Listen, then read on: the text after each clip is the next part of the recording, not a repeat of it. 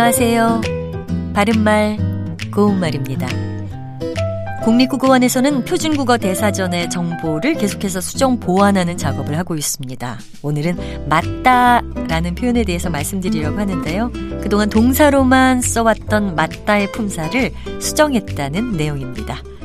동사 맞다는 기본적으로 문제에 대한 답이 틀리지 아니하다.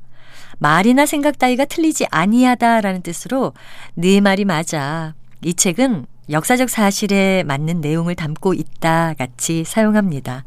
이 예문에서처럼 현재 시제를 기준으로 할 때 서술형은 맞는다처럼 뭐뭐 는다라고 쓰고요. 뒤에 있는 명사를 수식할 때는 맞는과 같이 는을 씁니다. 그런데 이번에 수정된 내용을 보면 맞다의 품사를 동사와 형용사 모두 인정했습니다. 형용사로 보는 경우 맞다는 문제에 대한 답이 바르다 또는 말이나 생각 따위가 틀림이 없다를 뜻합니다. 그는 자기가 쓴 답이 맞다고 계속 우겼어. 이렇게 사용하는데요.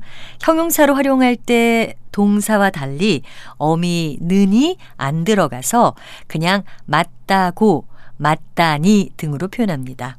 다만 관용형으로 사용할 때는 동사로만 써서 맞는 내용, 맞는 조건 등과 같이 맞는을 쓴다는 점이 유의해야겠습니다.